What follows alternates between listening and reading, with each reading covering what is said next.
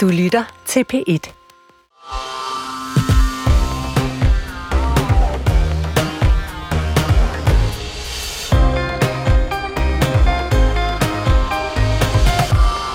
Velkommen til.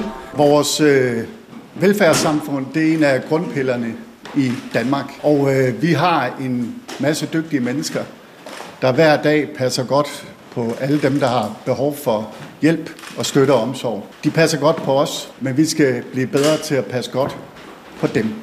I den her uge, der starter trepartsforhandlingerne mellem regeringen, fagbevægelsen og arbejdsgiverne. Der ligger konkret 3 milliarder kroner på bordet, der skal være med til at forbedre løn og arbejdsvilkår for velfærdsmedarbejdere. Og hvordan og til hvem de her penge skal gå til, ja, det skal de tre parter altså nu forhandle om.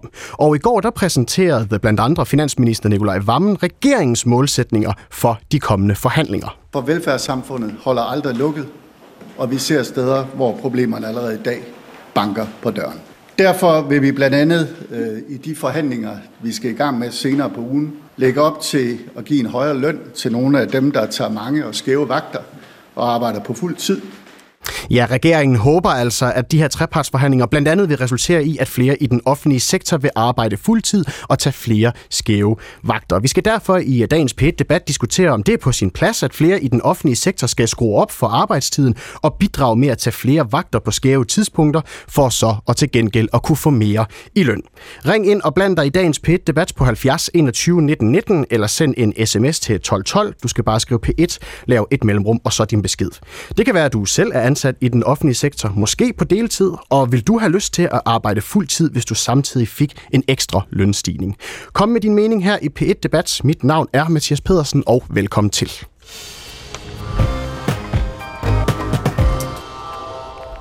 Harun Dimitas, velkommen til PIT Debat. Tak. Du er næstforperson for Dansk Sygeplejeråd, og regeringen de præsenterede altså i går nogle øh, målsætninger for, hvad de håber, der kommer ud af de her trepartsforhandlinger. Og øh, noget af det handler om, at det skal være normen at arbejde på fuld tid i øh, velfærden. Er det en målsætning, som du deler? Jamen, jeg er rigtig glad for, at regeringen endelig har øh, blandet sig i den her løndiskussion. Øh, det har vi jo efterlyst i rigtig, rigtig mange år. Vi er en kvindedomineret fag, der har et lønefterslæb, og der er kommet forskning på, øh, som viser, at hvis vi skal gøre op med uligeløn i Danmark, jamen, så skal Christiansborg øh, tage øh, ansvaret for det, og det er så kan man jo se øh, det, de prøver at gøre nu øh, ved at give nogle bestemte øh, kvindedominerede faggrupper mere i løn. Øh, det er et godt skridt på vej, men det er ikke nok. Øh, men øh, når jeg så også kigger på regeringens udspil, øh, så bliver jeg kun bekymret. Og hvorfor bliver du bekymret? Deler du ikke øh, den samme ambition om, at der er flere i den offentlige sektor, der skal op og arbejde på fuld tid? Det gør jeg helt bestemt, øh, men øh, jeg synes bare, at debatten bliver meget unuanceret. Prøv lige at forestille dig, hvis der var en gruppe sygeplejersker her i det her rum, som sagde til dig, jamen jeg kan ikke holde mit arbejdsliv ud længere. Jeg kan ikke arbejde mere. Jeg kan ikke tage ekstra vagter. Jeg vil ikke i kompromis med min børne- og familieliv. Jeg vil ikke i kompromis med mit helbred og sundhed. Jeg kan ikke mere. Jeg kan ikke levere flere timer, for det er det, jeg ikke kan.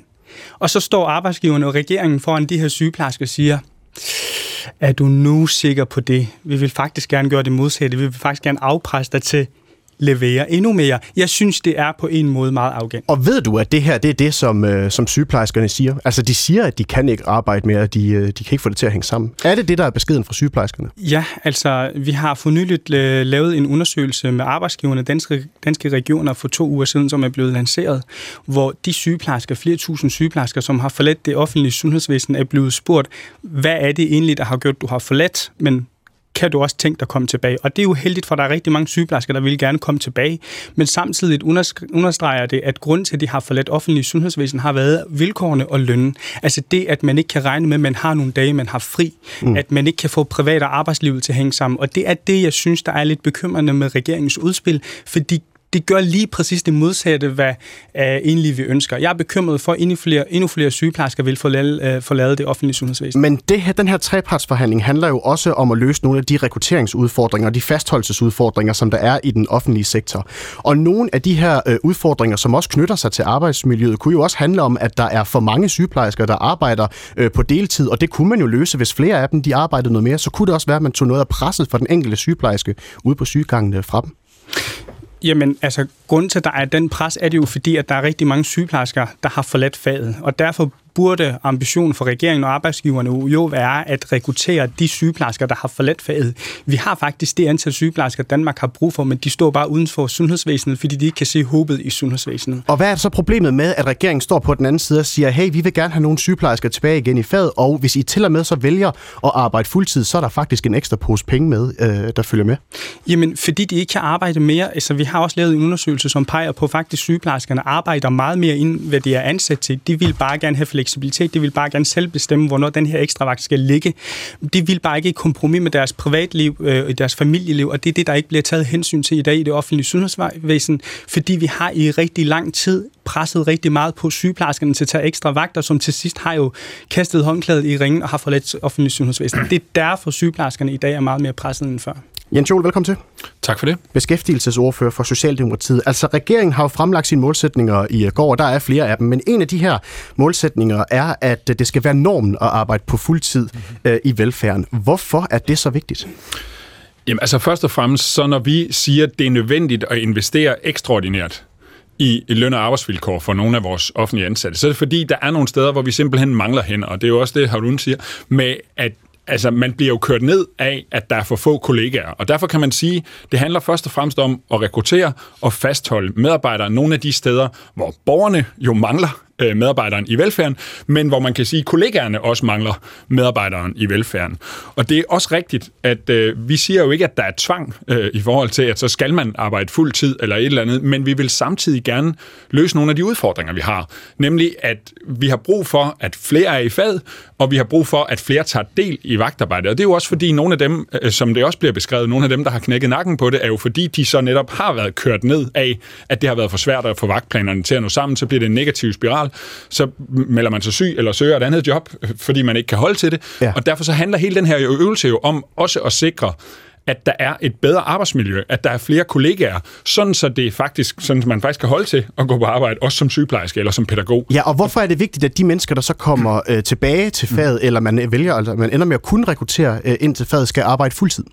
Jamen man kan sige, det her handler om om det hele. Det handler både om at trække nogle flere til faget, det handler om at få nogen til at gå op i tid, også selvom de måske ikke går helt på fuld tid, og det handler om at sikre, at at der ligesom også bliver flere om at løfte vagtopgaven. Fordi den ligger på et meget lille antal, og det kan jeg sådan set godt forstå, at der er rigtig mange, som har svært ved at løfte den opgave, fordi mm. det er en mm. lille gruppe, som løfter en meget stor opgave. Og der kan man sige, hvis vi, hvis vi om man så må sige, løfter i flok, så er det bedre, øh, både for de medarbejdere, der er, men det vigtige er jo, at i sidste ende er det også det, der skal til for borgerne. Men I skriver jo i, mm. altså mm. en af jeres hvad hedder, målsætninger ja. her, at det skal være normen. Altså det, så, så, det betyder vel, at de fleste, langt de fleste, skal arbejde fuld tid, eller hvad? Jeg synes, det er, altså det skal være udgangspunktet, at det er det, man ligesom slår op. Det er også derfor, vi diskuterer med kommunerne, hvordan kan de opslå flere stillinger, som er fuldtid, for eksempel i hjemmeplejen eller andet. Altså fordi det er den ene ting. Den anden ting er jo at sige, hvordan kan vi belønne nogle af dem, som tager et ekstra slæb? Og jeg er sådan set enig i, at der er jo mange, der også arbejder mere, end de lige nu er ansat til, fordi de så tager ekstra vagter. Men en af grundene til, at de er nødt til at tage ekstra vagter, og at de er nødt til, om man så må sige, at være på nedsat tid for at kunne holde til og vælge de ekstra vagter, de kan holde til, det er jo fordi, at man er så presset, så hvis man ligesom er med i vagtrumlen, så har man meget svært ved at, at påvirke det. Og alle de der ting er jo sådan set, det er derfor, vi siger fra regeringens side, fordi det er et usædvanligt skridt. Det vil der også være andre i din debat i dag, der, der siger. Ja, ja, det kommer det, til. Det, ja, det er et meget usædvanligt skridt at gå ind og sige, at vi vil investere ekstra milliarder i et lønløft her. Og det er jo fordi, vi simpelthen kan se, at det er uholdbart, den situation, vi har, og vi har brug for både for medarbejderne, men jo i sidste ende for borgernes skyld. Men når og, I siger, at jeres indgangsvinkel til det her bliver blandt andet, at det skal være normen, at, mm. øh, at dem, der arbejder i velfærden, skal arbejde fuldtid, betyder det så, at øh, hvis det står til regeringen, så skal øh, de sygeplejersker, som ikke vælger eller ikke øh, kan, som, øh, som vi hører her fra Dansk Sygeplejeråd sige, så får de ikke del i den her lønstigning her, som der er blevet lagt på bordet fra jeres side af? Altså først og fremmest, så er der jo en forhandling, som udstår. Det regeringen præsenterede i går, det er nogle øh, principper for forhand- altså hvad er vores udgangspunkt for forhandlingerne. Og man kan også sige det på en anden måde. Vi peger på nogle af de samfundsudfordringer, vi synes, vi skal have løst mm. med den her forhandling. Vi vil gerne investere i et lønløft, fordi vi har brug for bedre løn og arbejdsvilkår i den offentlige sektor for nogle af de medarbejdere, vi mangler mest. Mm. Men når vi så går ind i den forhandling, så siger vi selvfølgelig også, kan vi ikke i den forhandling også få det til at bidrage til, at det løser nogle af de udfordringer, vi har. Det kunne være ved, at for mange er på deltid, eller det kunne være ved, at for få deltager i vagtarbejde, men det er jo også i det hele taget at sikre flere medarbejdere. Mm. Men jeg kan jo ikke, eller jeg vil ikke, øh, stå her og diskutere, hvordan vi så indretter det i praksis. Nej, jeg er, helt, jeg, jeg, er helt med på, der, der, der, jeg er helt med på, at der er to mm. andre parter, som I skal ja. sætte jer til bords med og få aftalt nogle af de her ting, hvordan det sådan helt konkret skal udformes. Men jeg kan jo godt spørge ind til, hvad jeres mm. ambition er, og hvad jeres ønske ja. er. Er det jeres ønske, at de her ekstra milliarder, som der er, de skal målrettes til dem, der vælger og vil arbejde fuldtid i velfærden? De her ekstra milliarder, de skal bidrage til at løse de problemer, vi har. Men det er jo både med rekruttering generelt, det er med, at der er for mange, der arbejder på nedsat tid, på deltid, og at der er for få, der tager del i vagtarbejde, og så er der jo også en række andre ting. Nu er det bare de tre ting, vi ligesom har fokuseret. Men det her det er klart en målsætning, at pengene skal, i hvert fald en del af pengene skal målrettes mod nogle af dem, som ønsker at arbejde fuldtid. Vi vil gerne bidrage til at løse den udfordring, også i den her forhandling. Det, det er klart. Ja, Harun Dimirses fra Dansk Sygeplejeråd. Jamen, altså, øh, igen, øh, det er som om, at øh, man taler til de døve ører, ikke? Altså, man står og siger, vi kan ikke vi kan ikke levere mere, end det vi gør lige nu. Og når du kigger, kigger faktisk på tallene, så er sygeplejerskerne nogle af dem, der arbejder faktisk flest timer i gennemsnit, sammenligneligt med andre faggrupper, øh, altså øh, danskerne i samfundet. Og så står alligevel nogen og siger, jamen kan du ikke godt komme op i tid? Altså når sygeplejerskerne står og siger, jeg er ved at overveje, om jeg overhovedet skal være sygeplejerske, fordi vilkårene er så hårde, så kan det ikke nytte noget, som arbejdsgiver og regering står og siger, jo jo, du kan godt endnu mere, og så presse dem endnu mere. Og så den der snak om fuldtid, deltid, vi er nødt til at holde op med sammenligne sygeplejerske stillinger med skiftende vagter med en almindelig funktion, øh, med en, der arbejder bag en skærm og svarer nogle mails og laver powerpoints og har dagtimers arbejde. og hvem er det, du synes, der laver den sammenligning? Jamen, det kan være alle mulige mennesker, men, men, altså, og de har også nogle vigtige funktioner, skal jeg også skynde mig at sige, men, men det er bare som om, at fordi fleste danskere kan arbejde fuld tid i Danmark, så er der nogen, der synes, det er letterligt, at der er nogen, der ikke kan. Hvorfor kan det ikke det? Jamen, det kan de ikke, fordi det er for hårdt for kroppen at arbejde med skiftende vagter. Mm. De tager tid at restituere eller øh, vende døgnrytmen, det er for hårdt for kroppen, og det er der også nogle forskning på, der viser, at det er skadeligt, på, altså hvis man har sådan en skiftende vagt, der er i længere øh, tid, at det går ud over sundheden. Men det, der, det, men, men det, der også er beskeden fra regeringen her, det er jo, at det er et fælles ansvar at få løftet nogle af de her problematikker her. Altså er det meningen, at Dansk Sygeplejeråd bare skal øh, læne sig tilbage og så få fra regeringen af, men ikke bidrage noget den anden vej? Altså Dansk Sygeplejeråd har altid bidraget til at løse problemerne, men når man som arbejdsgiver og politikerne, som er dem, der bestemmer sidste ende, fordi de har ledelsesret, så kan det ikke nytte noget at kaste hele ansvaret på den sygeplejeråd, fordi der skal jo to til en dans. Regeringen og arbejdsgiverne skal også se hvis vi skal gøre sygeplejefaget attraktivt, så skal vi anerkende sygeplejerskerne for den indsats, de leverer allerede nu. Det kan ikke nytte noget, tvinge dem, presse dem, og bagefter komme og sige, at vi vil gerne give jer mere i løn. Jamen, altså, I vil give kun til nogen, der kan arbejde ekstra. I vil ikke anerkende alle de sygeplejersker. Jens Jol. Det er faktisk ikke det. Altså, nu taler du selv om at tale for døve ører. Med al respekt, jeg tror jo, en af grundene til, at sygeplejerskerne arbejder også meget mere, end de på papiret er ansat til, er jo fordi vagtplanerne ikke går op derude, fordi der er for få kollegaer. Og derfor handler den her øvelse jo ikke kun om, at folk skal op i tid. Det handler også om, at man skal have flere kollegaer, sådan så der er flere om at løfte opgaven.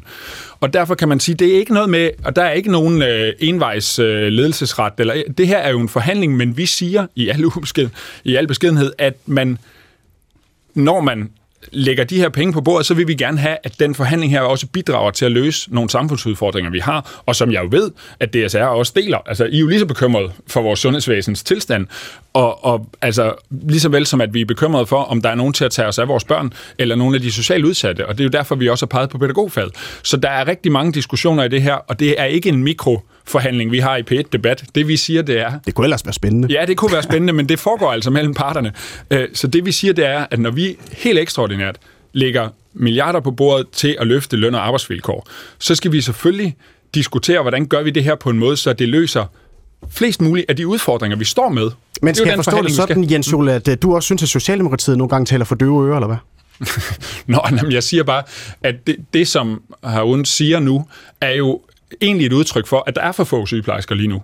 Og det er jo sådan set det, vi er enige om. Og derfor handler det for os om at rekruttere flere til faget, øh, og sikre, at nogle unge mennesker også har lyst til at gå ind i faget. Og så handler det selvfølgelig om at løfte de opgaver, der er på området, i størst mulig fællesskab. Kort kommentar for dig, Havn Dimitrios. Og det er lige præcis det, derfor jeg siger, hvis vi skal gøre det her fag attraktivt, så kan det ikke nytte noget at tage folks frihed eller indskrænke eller gøre uh, muligheden for at gå på deltid uh, meget svær for den nogen, enkelte. Der, jeg der taler nogen, der indskrænker nogen ret. Må jeg lige tale færdigt? Ja, selvfølgelig. Altså, vi lever jo i et frit samfund. Vi taler om frihed og det ene og det andet, og på det private arbejdsmarked taler man om fire dages arbejdsuger, men når det kommer på det offentlige og, og nogle bestemte faggrupper, og tit og ofte er det kvindedomineret fag, så er intet muligt. Nej. Jeg vil bare gerne sige, hvis vi skal gøre det her fag attraktivt, så altså er vi nødt til at lytte til dem, det handler om. Vi skal passe mm. på dem endnu bedre. Altså, jeg synes bare, at den her retorik, man har, det vil der kun gøre endnu flere sygeplejersker vil forlade faget, og unge mennesker, det vil søge væk, fordi de vil tænke, jamen, der er ingen fleksibilitet i det her arbejdsliv. Jens Juhl, jeg kan godt se, at du har meget, meget lyst til at, at, at svare her, men du bliver altså stående her hele udsendelsen, så du skal nok, du skal nok få ordet Det er jo bare fordi, det lyder som om, at der er nogen, der bliver tvunget her. Det handler det jo om at indrette det sådan, så vi også belønner nogle af dem, der er med til at løfte den opgave, som vi alle sammen synes skal løftes. Godt. Vi skal lige en tur til uh, Næstved, fordi at i vores studie i Næstved, der sidder uh, Torben Holman. Velkommen til, Torben. Ja, men tak skal du Du er chef for sundhed og ældre i Næstved Kommune. Ved en udsigt til en lønstigning for flere i sundhed og ældreplejen i din kommune til at arbejde fuld tid, tror du?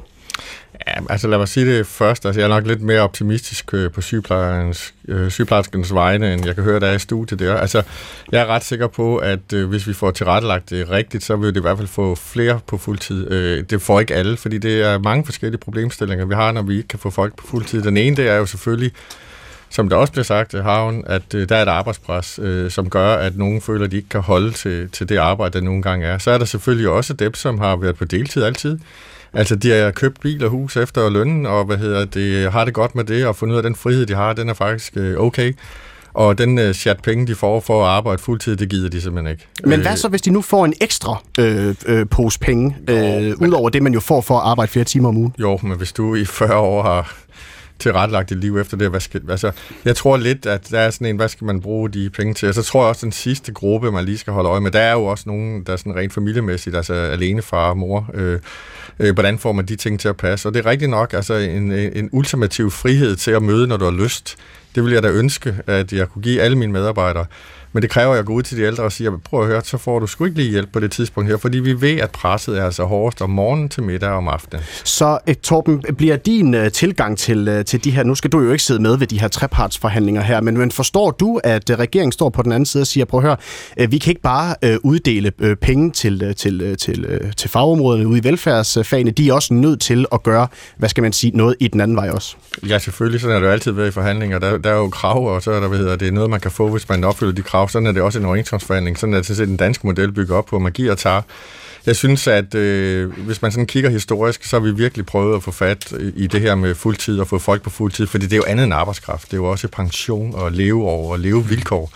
Øh, så det er meget, meget større end bare det at få mere arbejdskraft. Det har altså også noget at gøre med, hvordan vores samfund det skal klare sig sådan fremadrettet, hvis man lige skal tage den med os. Mm-hmm. Og vi har virkelig prøvet mange gange øh, sådan noget at få fra deltid til fuldtid. Det vi ikke har prøvet, det er at få en kæmpe pose penge til at ændre det her. Og det synes jeg er lidt af den her dark horse, og der skal man passe på med bare at falde tilbage til det, man altid siger, at det, det vil de ikke, og det kan de ikke, og sådan noget. Fordi vi har ikke prøvet det her før. Altså det er ret mange penge, der bliver lagt ud.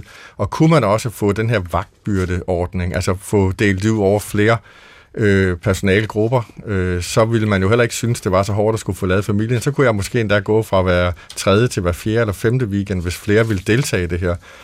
Øh, og så synes jeg, der er noget, altså man, man må øh, aldrig læne sig tilbage og sige, vi kan bare ikke mere, fordi det er jo det, på et eller andet tidspunkt skal vi tage fat. Jeg mangler folk, det vil sige, at dem jeg har, de må arbejde mere, selvom de ikke har lyst for at få vagtplanen til at hænge sammen. Mm. Så jeg bliver simpelthen nødt til at have nogle flere, øh, der vil sige, okay, altså de sidste tre timer om ugen, dem vil jeg sgu gerne give, hvis det betyder, at vi kan dokumentere lidt bedre, eller vi kan være lidt mere sammen med borgeren. Det gælder jo om at lægge de timer øh, de steder, hvor medarbejderne også er mulige for at levere dem. Og hvor skal de her mennesker så komme fra, hvis du siger, at øh, den øh, pulje, du har lige nu ude i din kommune af medarbejdere, der har der jo meget svært ved at forestille sig, at de vil for eksempel gå op på fuld tid, dem der er på deltid nu. Hvor skal de ekstra hænder så komme fra, tror du? Jamen, jeg har jo nogen, øh, der gerne vil. Øh, problemet er bare, så, så støder jeg ind i nogle andre regler. Altså, jeg har jo nogen, der så, når de er færdige hos mig, så skrider de over et vikarbrug, og så er andre steder. Dem vil jeg jo gerne have tilbage. Mm. Og sige, okay, fair nok, men så må I tage timerne hos mig, så kan jeg også holde lidt øje, og, om de arbejder for meget, om de har det godt. I stedet for, at de arbejder hos en privat leverandør, hvor jeg så skal tage øh, sygefraværet, hvis de arbejder for meget der. Mm-hmm. Så det kunne vi jo gøre noget med. Og så synes jeg også, altså jeg er ret sikker på, at hvis lønsummen er stor nok, så vil det i hvert fald få nogen, der tænker, okay, det kunne være meget fedt, hvis jeg lige fik øh, lidt ekstra her, en bonus for at tage fuld tid. Det behøver ikke at være for mig øh, resten af livet, men en del af livet. Bo Sørensen, velkommen til. Tak for det. Du er formand for Fængselsforbundet, og øh, danske fængselsbetjente er jo nogle af de grupper, som der faktisk er blevet sat øh, navn på fra øh, statsministeren og regeringens side af. Er det tiltrængt eller hvad med øh, lidt ekstra penge i, øh, i løn? Posen til fængselsbetjente, tror du? Ja, absolut. Øh, vi har været ude og påpege lige præcis, hvad lønstrukturkomiteen er kommet frem til. Øh, år før den kom frem til det. Altså, der er den her problematik, at øh, vi er på randen af ikke at kunne drive kriminalforsorgen i kongeriget her mere, så hvis ikke vi får gjort noget nu, så skal vi finde på en anden måde at, og, øh, at straffe her til lands på, fordi så kan vi ikke drive kriminalforsorgen mere. Så det her er absolut øh, et øh, kærkomt og et, øh, og et øh, glædeligt tiltag. Jeg har svært ved at være rigtig sur i øjeblikket. Nå, det var da ellers en skam, øh, at du ikke sådan kan gå og være sur over det. Men altså, der er jo kommet nu nogle øh, forventninger, som også skal indfries. Ja. Øh, I hvert fald, hvis det står til regeringen i hvert fald, om at det handler mere om, at der er flere, der skal, på, øh, der skal arbejde fuld tid, og der er flere, der skal tage del i de skæve vagter. Er det målsætninger, som I vil have svært ved at efterkomme ude i øh, fængselsforbundet? Nej, nej, overhovedet ikke. Øh, mine kollegaer arbejder på skæve tider, tider øh, allerede. Jeg vil tro, vi har vel noget, der ligner en 6-98 procent af vores øh, kollegaer, altså fængselsbetjentene, som allerede på nuværende tidspunkt arbejder treholdsskift. Alle stort set, øh, set med, med, med de brede briller på, er op på fuld tid. Vi har netop indgået en, øh, en aftale her for, hvem husker datoer, tre kvart år siden, øh, hvor Kriminalforsorgen har måttet øh, kompensere øh, samtlige landets fængselsbetjente øh, med øh, 30 millioner kroner, fordi man har sat folk til at arbejde ud over 48 timers reglen. Så, så det der med fuld tid, det er vi altså ikke bange for ved os. Det, der er vores problem, det er, at vi siger, lønnen er kommet til et punkt, hvor kollegaerne, de siger, jeg vil ikke arbejde for den løn mere. Og de nye, øh, som vi satser på at rekruttere, de siger, at vi vil ønsker heller ikke arbejde for den løn. Mm. Så hos os, der, der, er det, der er det ren overlevelse. Øh, og om det her det er den eneste og den fulde løsning på det problem, det tror jeg ikke, men, men, men det er da et, et kærkommet øh, tiltag. Ikke to meninger om den sag. Og regeringen har jo peget på flere øh, faggrupper, som, øh, som de kunne forestille sig skulle være nogle af dem, der måske kunne få del i, øh, i den her lønpose. Og man siger, at hvis, hvis det nu var for eksempel den gruppe af, af, af medarbejdere, der fik mere løn, så vil det cirka give øh, 2500 kroner øh, ekstra om måneden. Vil det være nok for en fængselsbetjent?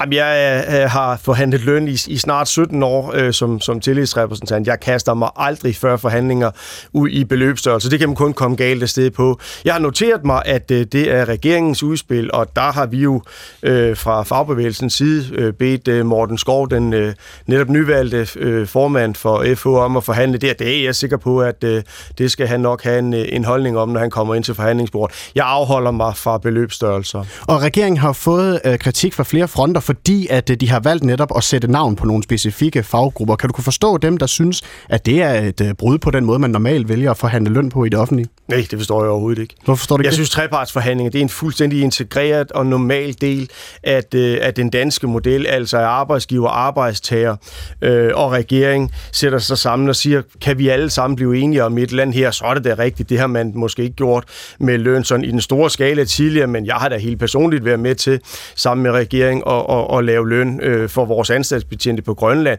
fordi jeg må jo konstatere, at uanset hvor højt be, vi besynger den danske model, og jeg vil gerne understrege, den er jeg stor tilhænger af, så er der også nogle indbyggede problematikker i den danske model, og det er ikke bare fordi jeg nu får penge her i trepartsforhandlingerne, jeg synes det, for det har jeg faktisk skrevet et debatindlæg om øh, tidligere i, i dagspressen. Men der er nogle, nogle problematikker, som man ikke kan håndtere i, Øh, i OK-systemet, som det ser ud nu, og derfor har jeg tidligere sagt, jeg mener, vi bør lave et service eftersyn, mm. øh, men, men, men at vi går ind og ser på løn her, det synes jeg ikke er en uoverstigeligt problematik. Godt, og vi skal diskutere øh, mere omkring øh, den danske model lige øh, om et øjeblik, men vi skal først lige byde velkommen til dig, Kim Edberg. Velkommen til. Tak for det. Beskæftigelsesordfører for Nye Borgerlige. Altså, du har sagt, at regeringen har været i gang med at kortslutte den danske model, fordi de har øh, peget på specifikke øh, hvad hedder det, øh, faggrupper, som øh, man kunne forestille sig skulle have mere i løn. Hvorfor er det en kortslutning?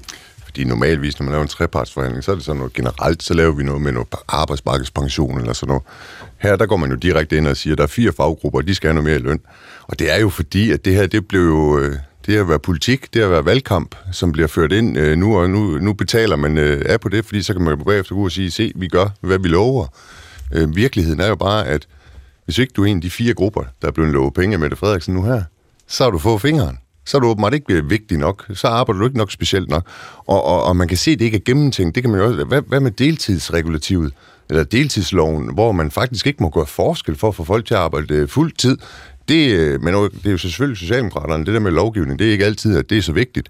Men virkeligheden er bare, at loven siger, man det? ikke må. Hvad mener du med det? Jeg vil sige, at jeg, jeg har da et enkelt eksempel eller to her fra tidligere, hvor man kan sige, at der blev loven måske ikke helt opfyldt, øh, som den skulle. Øh, og, og det kan vi jo godt lave en, vi kan lave en øh, advokatundersøgelse over, hvis der er nogen, der er frisk. Men hvad det hedder... Jeg synes, vi skal lade, i hvert fald lade minkdebatten, den synes ja. jeg i hvert fald, vi lige skal lade ligge for en men, stund. Det må vi tage men en, en anden er dag. bare, at der er deltids- deltidsregulativ, det er indført i dansk lov, og det siger, at du må ikke øh, forskelsbehandle. Så er der nogle særlige undtagelser, og dem overholder man heller ikke. Det skal være objektive undtagelser, som special kvalifikation, områder.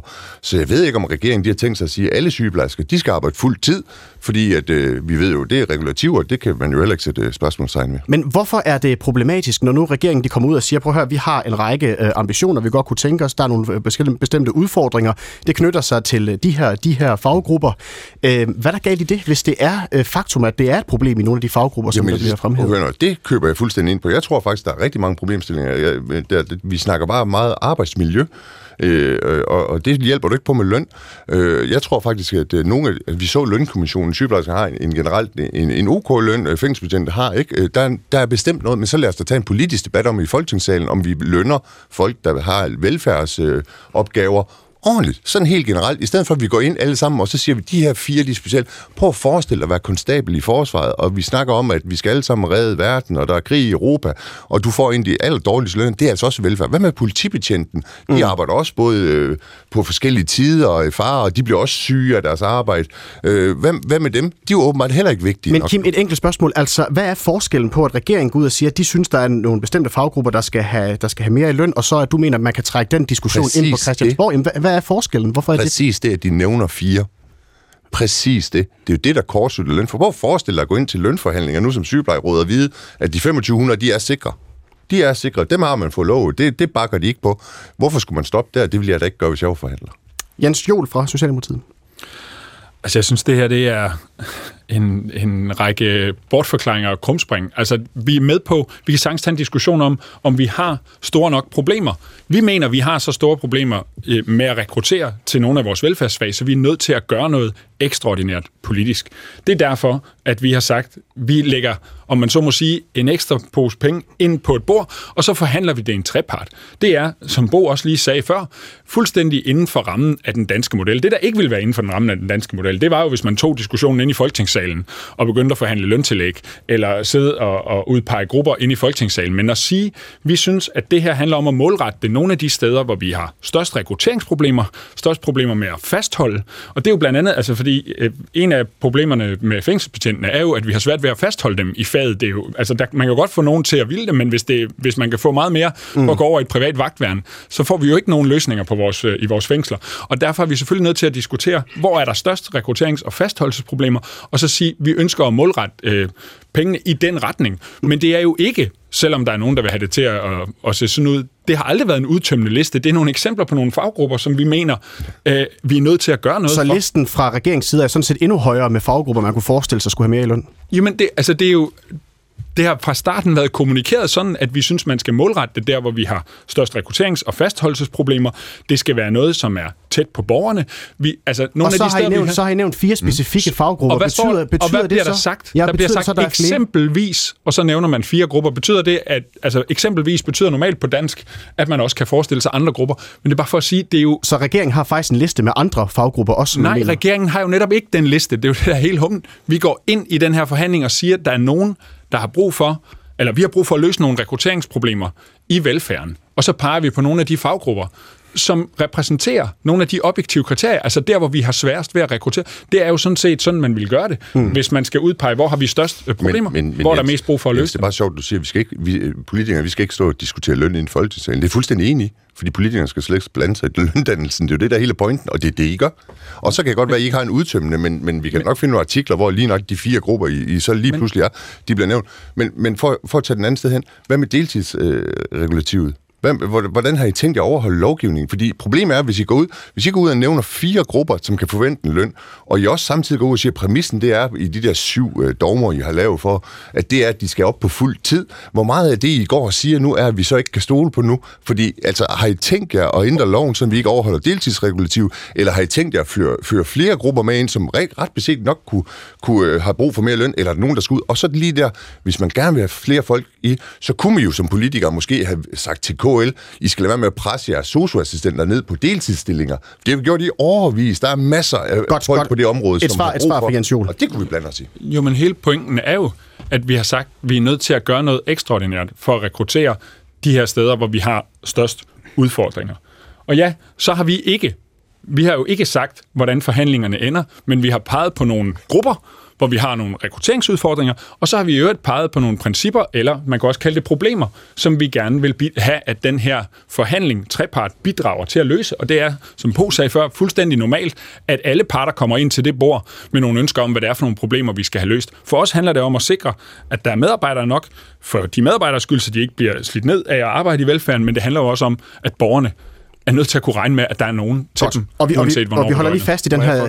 Ja, et, et øjeblik. Jeg skal nok ja. komme tilbage til dig, øh, Torben. Det er, det er modtaget, øh, fordi vi skal lige have vores øh, sidste gæst på banen også. Det er dig, Thomas Berndt. Velkommen til. Tak. Erhvervsredaktør på Berlingske. Fordi du skrev i Berlingske i går, at de her kommende uh, trepartsforhandlinger, de viser én ting, og det er, at regeringen erkender, at den danske model i den offentlige sektor set, uh, slet ikke fungerer.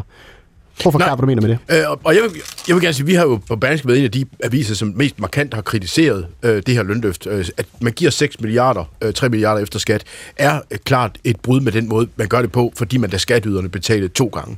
Men når det er sagt, så vil jeg, synes jeg faktisk godt, at man kan anerkende i dag, at når man kigger på det udspil, der kom fra regeringen i går, og, og der er den ting, som jeg, som jeg undrer mig over ikke er blevet læst, det er, at regeringen præsenterer en ret alvorlig økonomisk analyse af tilstanden i den offentlige sektor, øh, som ligger til grund for de syv øh, principper, eller de syv mål, som regeringen har. Men regeringen siger i nummer 6, og, og, og det skal man, synes jeg, virkelig høre efter, det er, at det er den første sådan store erkendelse fra Socialdemokratiet af, at den offentlige lønmodel slet ikke fungerer. Og jeg vil egentlig se det som en slet trus. Øh, de siger, at de vil aldrig gøre det her igen med at komme med ekstra penge. Men realiteten er, at det vi kigger på her, det er, at vi i Danmark for første gang har set et løndiktat, eller noget, der kunne minde om et løndiktat, hvor man siger, hvis den offentlige sektors fagforeninger, og det gælder ikke mindst sygeplejerskerne, som jo nu har kommet med et lønkrav, som har været ubegrundet. Der er ikke nogen tegn på ulige løn blandt sygeplejersker i Danmark. Det er det lønstrukturkommissionen og lønkommissionen før den konstateret, mens man klart har konstateret, at der var et problem for fængselsbetjente. Der har vi altså haft en lønmodel i den offentlige sektor, og lad os lige sige det igen, hvor man har leveret de samme procentvise lønstigninger ved hver eneste lønforhandling. Der har været penge via den automatiske lønregulering til at gøre noget for fængselsbetjentene i årtier. Intet har man gjort. Og hvad er problemet? Hvad er det, der er problemet med problemet den måde, det er, at man på? i den offentlige sektor ikke kan finde ud af at fordele lønstigningerne. Og nu ser vi, og nu vil jeg godt anerkende, at jeg har været meget kritisk over for de med de 6 milliarder. Men jeg vil faktisk gerne anerkende her, at her forsøger man for første gang at bryde med, at alle offentlige ansatte skal have de samme procentvise lønstigninger. Fordi det dybest set er uretfærdigt, og det har ført til det her stivnede system.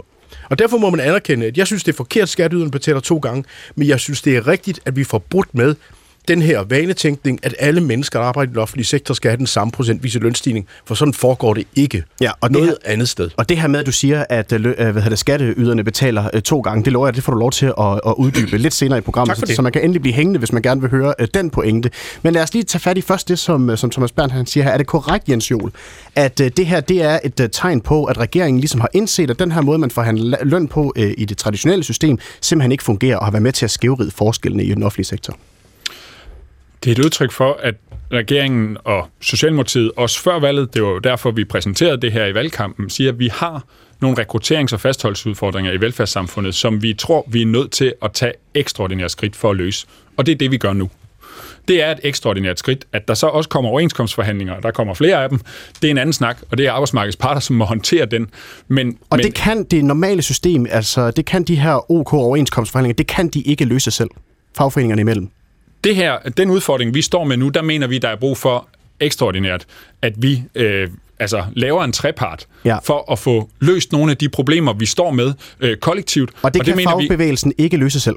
Det mener vi, at vi er nødt til at gøre, som vi har gjort nu. Altså, og det var derfor, vi præsenterede det allerede før valget sidste år og sagde, det er det, vi ønsker, fordi hvis vi skal fremtidssikre velfærdssamfundet, så mener vi, det er nødvendigt. Og, og ja, det er ekstraordinært, og det har vi sagt hele tiden. Men, ja, og, kan jeg få, og kan jeg få dig til at svare ja eller nej på, om det er fordi, at fagbevægelsen ikke selv har kunne løse de her udfordringer med øh, rekrutterings... Øh, men jeg tror, det, jeg tror, det er åbenlyst, at der er nogle andre dynamikker på spil i den offentlige overenskomstforhandling og i den private overenskomstforhandling. Det vi siger, og vi forholder os ikke til, om de er velfungerende eller ej, det vi siger, det er, at den her opgave, vi er nødt til at løse med det her ekstraordinære skridt, hvis vi vil sikre, at der faktisk er medarbejdere til de borgere, som helt berettiget forventer en kvalitet af velfærdssamfundet, også i de kommende år. Og man kan jo også sige, at vi står også i en lidt ekstraordinær situation, fordi der kommer så mange flere ældre. Mm. Der vil være brug for mange flere penge. Vi har i vores 2030-plan jo også allerede den er ikke kommet, skal jeg sige. Øh, det er ikke, fordi folk har overset den, men der har vi jo allerede sagt, at der vil blive investeret ekstraordinært i sundhedsvæsenet, men vi har jo også brug for, at der er medarbejdere, fordi hvis vi ikke har medarbejdere, godt. så er det ikke ret meget værd at Og jeg, kom, jeg kommer rundt til alle sammen. Jeg har godt set, der er markeringer hele vejen rundt om bordet. Lad os lige starte ved uh, Thomas Bernd Henriksen. Ja, bare, kort, bare for at sige, at, at det står der jo i målsætning nummer 6, der står der, at lønstrukturen i den offentlige sektor fremover skal være mere fleksible. Mm. Og det må jeg sige... Okay, undskyld, er, men så det står der jo altså lodret, og det er jo en af de mest markante signaler fra en socialdemokratisk finansminister i mange årtier om, at det her ikke fungerer. Og det vil sige, at hvis ikke i de her forhandlinger får etableret, at vi får nogle forhandlinger, som man faktisk kan se, at for eksempel fængselsbetjente får mere øh, i procentvise lønstigninger end læger, jamen så har de her trepartsforhandlere ikke leveret varen. Bo Yde Sørensen fra øh, Fængselsforbundet. Er det det her nogle af de ting, som du mener, man skal, øh, man skal se i sømne i forhold til den aftalemodel, man har øh, traditionelt set? Ja, det er faktisk præcis derfor, jeg er markeret, fordi jeg er super glad for, hvad, hvad, hvad Thomas ja, han, han, han sætter øh, på bordet. Fordi det er, det er netop det, der er en af mine problematikker, øh, og det er også en af årsagerne til, at 98,5 procent af mine kollegaer, de stemmer nej tak til øh, OK21-resultatet.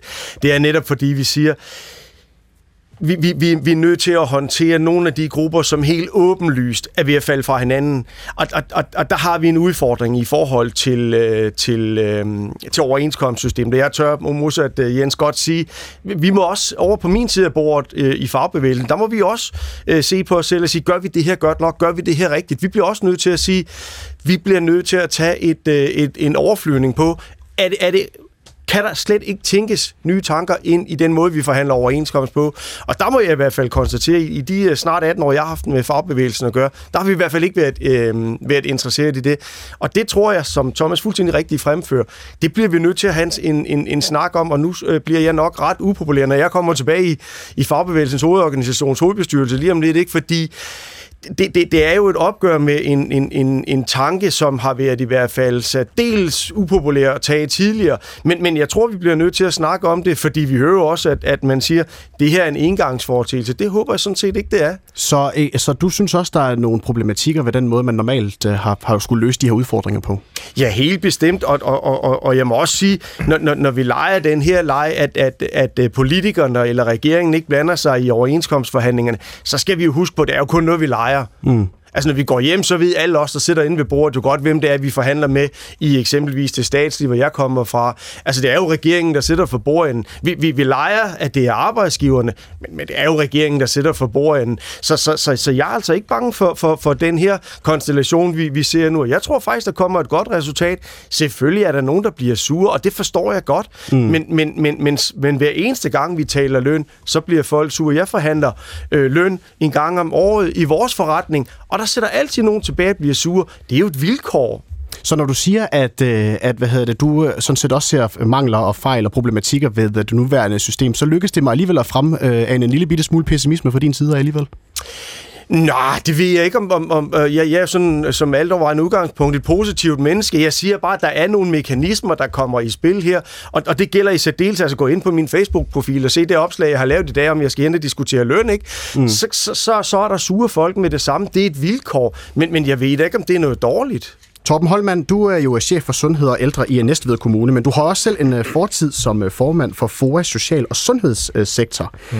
Øhm, kan du forstå, at, øh, at Thomas Berndt her fra Berlingske, han siger, at det her det viser altså nogle klare svagheder ved den danske model, når regeringen er nødt til at lave sådan nogle trepartsforhandlinger for at løse nogle af rekrutteringsudfordringerne?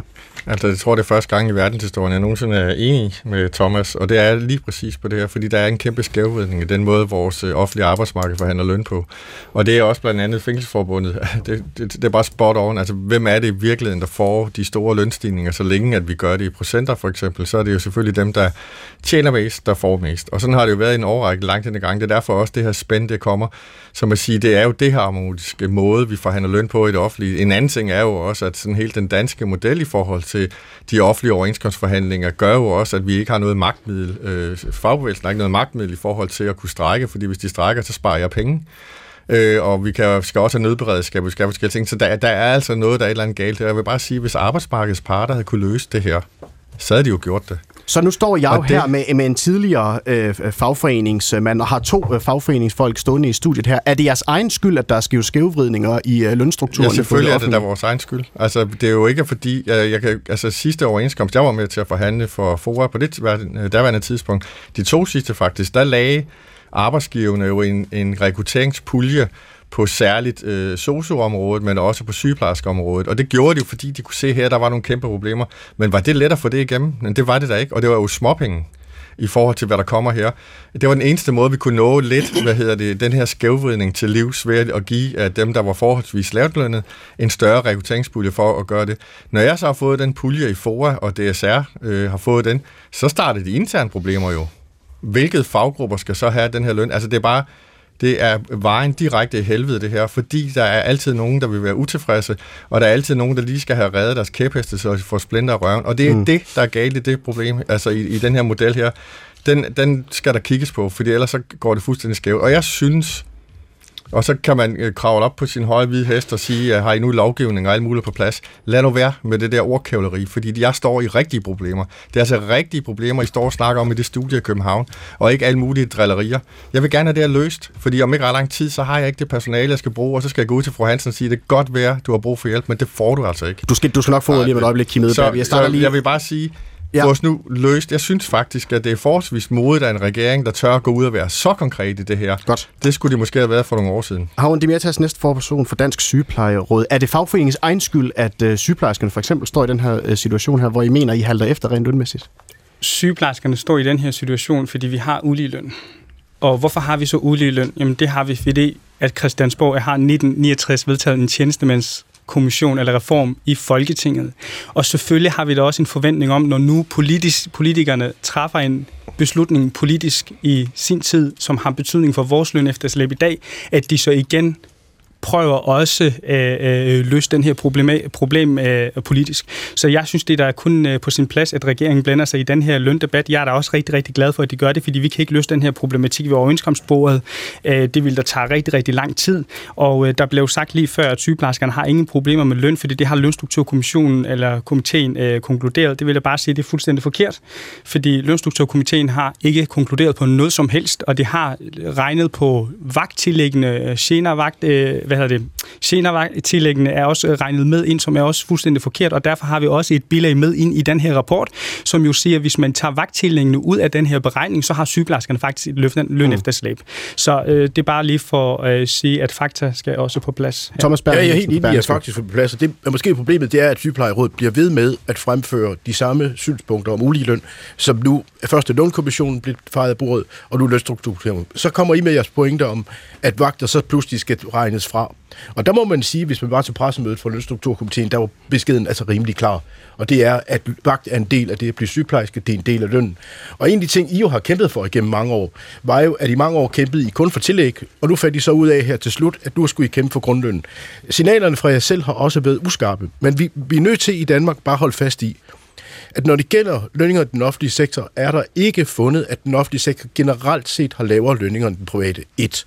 To, der er ikke konstateret et generelt problem med sygeplejerskernes lønninger. Det er to kommissioner. Og det må være udgangspunktet for debatten. Så kan vi godt have en debat om, hvorvidt der er nogen, der så, at vi kan løse. Og der synes jeg faktisk, at når jeg læser det papir fra regeringen her, er der faktisk nogle fantastiske ting, der peger på alle problemerne og siger, vi har sådan nogle problemer, der skal løses. Og det må man så løse. Og det vil vi rigtig gerne løse. Jeg vil bare lige sige, altså når man siger, at der ikke er lønefterslæb, når man sammenligner med det private arbejdsmarked, så vil jeg bare lige skynde mig at sige, at sygeplejerskerne i det private arbejdsmarked tjener faktisk 4.000 kroner ekstra i, om måneden. Så der er altså lønefterslæb på det offentlige ja, arbejdsmarked. Jeg, jeg, jeg er nødt til lige at, lige at stoppe den her, for vi skal lige nå øh, forbi Kim Edberg. Jamen, det er, fordi, jeg synes, det er jo meget, meget frisk at sidde og sige, fordi man lige får flere penge i lønningsposen, så det der med lovgivning, så er det bare ord. Altså lov, det er vigtigt. Det bliver vi nødt til. Og hvis regeringen de bare anerkender, at de overtræder det, så kan vi jo lave loven om. Øh, Det er bare træls øh, at lave noget nu, og så... øh, Nu er det ikke gjort så meget endnu, Kim Nej, nej. Altså, det, det, der, det der Nej. ligesom er- bliver, bliver mødt fra, fra for eksempel Men, fra men lov, selv her. lov er lov, og lov skal holdes. Er vi ikke enige om den? Jo, jo Kim Edberg, men, men, men nu bliver der jo sagt her fra, fra Berlingske, at øh, systemet har ikke fungeret. Jamen, det, Øh, og nu Jamen, ja. griber regeringen så ind, og de får faktisk ros herfra for Ja, men det, nej, nej, det? men den del, hvis vi tager den præmis, jeg synes, der er rigtig mange ting, der er rigtig godt set af regeringen nu her. Det er jeg slet ikke i tvivl om. Det der er problemet, det er, at man så går ud og, og så lige skal lave valg på med de der fire ting, for der er rigtig mange gode ting i det her. Og, og, og lønstrukturkommissionen er om én ting, der er en medianlinje, og alt, hvad der ligger over den, dem har vi ikke været gode nok til at forhandle øh, mindre ud til. Alt det, der ligger under, det er jo det, som vi kan se. Så systemet virker ikke, og det er godt nok set, det er rigtigt set, og det er også modigt set, fordi der er ingen tvivl om, at Socialdemokraterne og fagbevægelsen, de kommer til at være rygende uvenner de næste mange år. Og øh, jeg kan ikke nå at give øh, flere øh, personer ordet, fordi nu kommer radiovisen lige om et øjeblik, og den kan jeg ikke på nogen som helst måde øh, stoppe. Det står nemlig i øh, min, nej, det står ikke i min overenskomst, det står i hvert fald i mine papirer i hvert fald, at det må jeg ikke. Men vi fortsætter med mere øh, P1-debat på den anden side. Vi sender helt frem til kl. 13.30, som vi plejer. Øh, der bliver nogen, der bliver stående. Vi skifter lidt ud i panelet undervejs, men øh, bliv hængende. Først får I tre minutter fra radiovisen.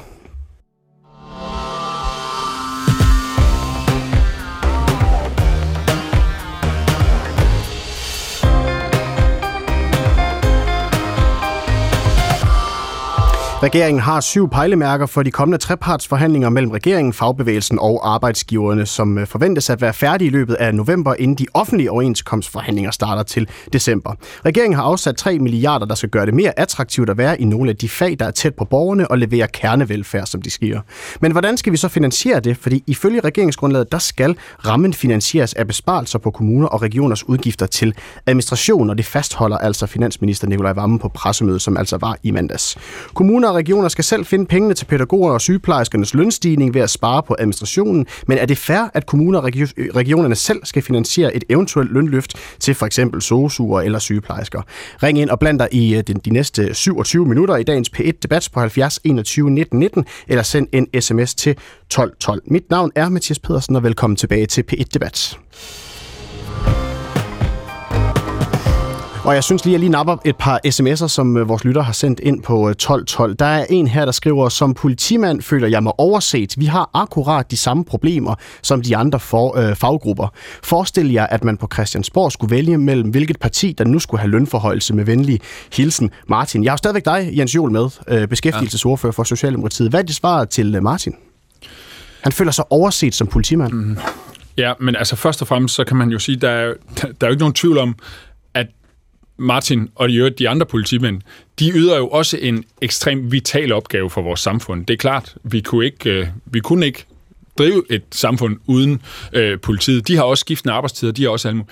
Men det er klart, hvis man nedsætter eller afsætter en pose penge, og så siger, enten kan man give alle den samme lønstigning, som jo altså smøre det tyndt ud, kunne man sige, ikke? Mm. så vil det ikke rigtig kunne mærkes, eller også så er man nødt til at prioritere. Og hvis man er nødt til at prioritere, fordi man gerne vil have, at det har en effekt, så er det selvfølgelig også, så vil der også være grupper, som ikke bliver set. Og der kigger vi jo så på, hvor har man de største rekrutterings- og fastholdelsesproblemer, hvordan er det, altså hvor er det, vi har de største problemer, vi skal have løst. Og jeg forstår udmærket frustrationen, fordi der er jo sådan set ikke nogen offentlige ansatte, som ikke har fortjent øh, hverken den løn, de får, eller for den sags skyld ekstra anerkendelse for det arbejde, de laver. Men vi mener også, at det er vigtigt at turprioritere, og det er derfor, regeringens udgangspunkt er det, frem for at smøre det tyndt ud, fordi så vil man ikke kunne mærke det, og så vil vi, om man så må sige, ikke løse nogen af problemerne. Du får lige uh, to uh, sms'er her i rap, uh, også fra nogle af vores lyttere af. Der er en her, der skriver, vi er en børnefamilie, og min kone er social- og sundhedsassistent på en 30-timers stilling i det offentlige. Hvis hun skal svinge, tvinges til at gå op i tid eller tage skæve vagter, så bliver hun også en af de tusindvis af andre uh, familier med børn, der forlader den offentlige sektor. Vi er ikke blevet rige i samfundet på øget arbejdstid, men øget produktivitet. Tvinger man folk til noget, så får det den modsatte effekt ved hen, venlig hilsen Rasmus. Og så er der også en, øh, en lytter her, der skriver, den samlede fagbevægelse burde melde retur til regeringen og sige noget til alle, eller så smutter vi. I resten af samfundet taler man om work-life balance og muligheder for at arbejde hjemme og indflydelse på eget arbejde, hvilket er modsat det, som regeringen kræver med venlig hilsen Monika øh, Nørgaard Andreasen, som er sygeplejerske fra Charlotte Lund.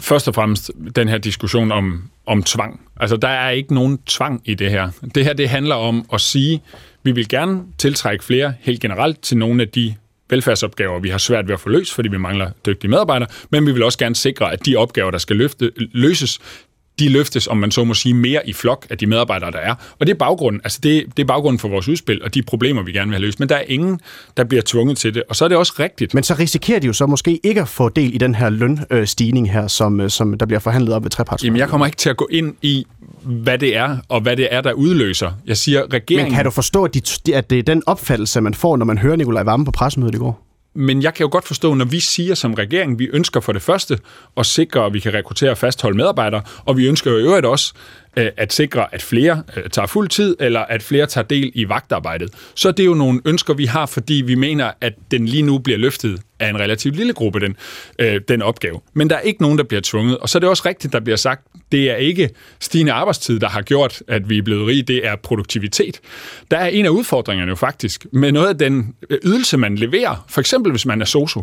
Fordi det er jo meget, meget svært at kvantificere, men du, det er jo sindssygt meget værd, men der er grænser for, hvor effektivt du kan yde omsorg og nærvær. Mm. For man kan ikke bare sige, nu er vi nærværende øh, lige øh, fem minutter hurtigere, end vi plejer at være, fordi sådan fungerer menneskelig kontakt jo ikke, og derfor er der selvfølgelig en udfordring. Og derfor bliver vi også nødt til at sige, hvis vi vil have en ordentlig ældrepleje, også med nærvær og omsorg, så er vi også nødt til at investere i det, og det er det, vi gør her. Øh, Thomas Berndt ja, jeg, jeg synes, det er de spørgsmål, det er faktisk de kort, to, kort svar. Jamen, to, mm. Det er faktisk det er vanvittigt gode spørgsmål, fordi det udstiller virkelig problemet. Det, der er jo finden her, er jo, at der ikke er nogen den offentlige sektor, der bliver snydt. Øh, alle har jo fået den lønstigning, som følger den private sektor. De penge, vi taler her, det er nogen, der, hvor nogen får noget mere. Og hvis det bliver sådan i den offentlige sektor, at man bliver snydt, hvis nogen får mere end en, så er vi inde ved kerneproblemet i hele den offentlige lønmodel. For i den private sektor er man altså vant til, at den virksomhed ved siden af er lønstigningerne 5, og også en selv er lønstigningerne 1 procent. Og det er en af de tilvændinger, vi skal ind i, det er, man får bare ikke det samme i løn. Så skal vi lige hilse på, øh, nu skal jeg lige se, øh, René Mølnitz, som har ringet ind fra Himmerland, kan jeg se. Velkommen til, René. Ja, goddag. Goddag. Jamen, det er fordi, jeg hørte her i forrige time, at øh, formanden for sygeplejersken talte om, at, at øh, siden 69 der blev der lavet en lov, der gjorde, at øh, det, øh, markedet det skulle følge hinanden lønmæssigt. Øh, dengang jeg arbejder på produktionsvirksomhed, dengang der passede to mennesker en maskine. I dag der passer en mand fem maskiner. Med, så, så når vi sammenligner og siger, at lønnen skal følge med, så, så det, øh, virker det øh, mærkeligt, at øh, der slet ikke er tale om, at øh, jamen, vi, øh, hvis vi skal følge det private arbejdsmarked, så skal vi også effektivisere på samme måde for at kunne sammenligne. Så René, skal jeg forstå det sådan, at du ser det sådan set som noget positivt, at regeringen nu stiller en række modkrav til, øh, til fagbevægelsen, hvis man skal have del i den her lønstigning her? Ja, absolut. Selvfølgelig skal der være det. Godt. Øh, jeg har oplært øh, folk, der er kommet fra, ikke sygeplejerske, men fra hjemmeplejen, og den ene af dem, det første, der sagde, på 8 timers arbejdsdag, der har vi to pauser. Jamen, har I ikke flere pauser? Hvornår snakker I sammen? Hvis det er indstillingen, så kan jeg jo godt forstå, at øh, man måske øh, føler, at man, man har travlt, hvis man også skal have tid til alt andet der. Godt. René, tusind tak for din indspark i dagens PIT-debat. Velkommen.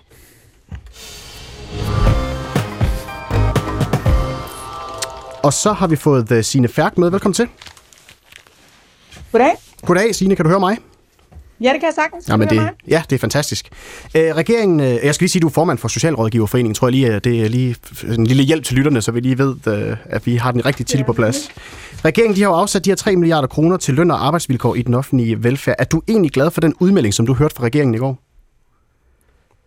Ja, altså jeg synes, det er rigtig positivt, at vi kommer i gang med at tale om et længe tiltrængt øh, lønløft i den offentlige sektor. Øh, så det synes jeg er utrolig positivt. Jeg synes selvfølgelig, at socialrådgiverne hører med på den liste, fordi vi er en helt vital del af det danske velfærdssamfund, og det at have et stærkt socialt sikkerhedsnet, der kan gribe mennesker, når livet gør ondt eller slubler, og man får et barn med handicap, eller ender i misbrug, eller bliver sygemeldt fra sit arbejde. Så vi burde være på den liste, men jeg synes, intentionen om et lønløft er rigtig god.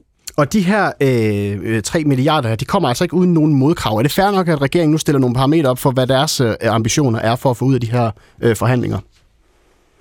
Jamen altså, det er klart, når man går ind til en forhandling, så, øh, så øh, går man ind med krav på begge sider af bordet. Øh, noget af det, vi bærer ind på bordet, eller øh, gerne vil have med i de forhandlinger, det er, at man både kigger på løn, men at vi også kigger på arbejdsvilkår, fordi det er, er det, vi hører fra, fra mine medlemmer og socialrådgiverne, at, at det handler om løn, når vi har svært ved at rekruttere og fastholde, men det handler i høj grad også om et arbejdsmiljø, som gør os syge, og som for eksempel betyder, at hver tredje nyuddannede socialrådgiver overvejer at forlade vores fag, fordi man simpelthen løber så stærkt og står alene med kæmpe store beslutninger og dilemmaer, uden at føle, at man kan gøre det arbejde, man egentlig gerne vil.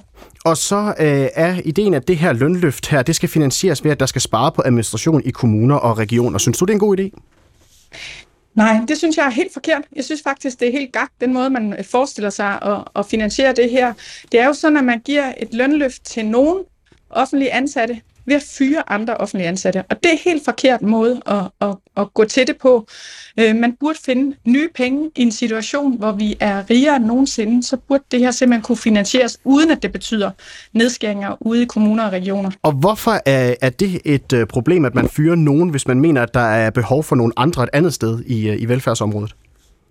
Jamen det er jo fordi, at det, det her kan komme til at betyde, det er, at det er den borgernære velfærd, der bliver ramt. Øh, lige nu snakker øh, regeringen, som mange regeringer før dem, om, at nu skal vi skære i administration og byråkrati. Og de får det jo til at lyde som om, at, at administration er sådan noget ligegyldigt arbejde, som ingen vil savne. Det er bare desværre ikke virkeligheden. Altså den måde, man gør administrationskontoen i kommunerne, betyder, at det for eksempel er socialrådgiver, der tæller med der. Øh, det vil sige, de... Øh, de år, jeg har arbejdet med udsatte børn og familier, der har jeg talt som administrativ personale. Vi har kørt en kampagne, der har prøvet at, at oplyse om det her. Hvad er det egentlig, der ligger i den der klump, man kalder administration, som folk ikke kan, kan, kan sådan helt se for sig. Nogle af vores eksempler har været Lone, en af mine fagfælder, som arbejder med hjemløse i København, som cykler rundt på en ladcykel og hjælper med at få folk ind på herberg og hjælper dem i bolig, koordinerer hele, øh, alle de offentlige instanser, de skal i kontakt med og hjælper dem med at få få fast fod under fødderne.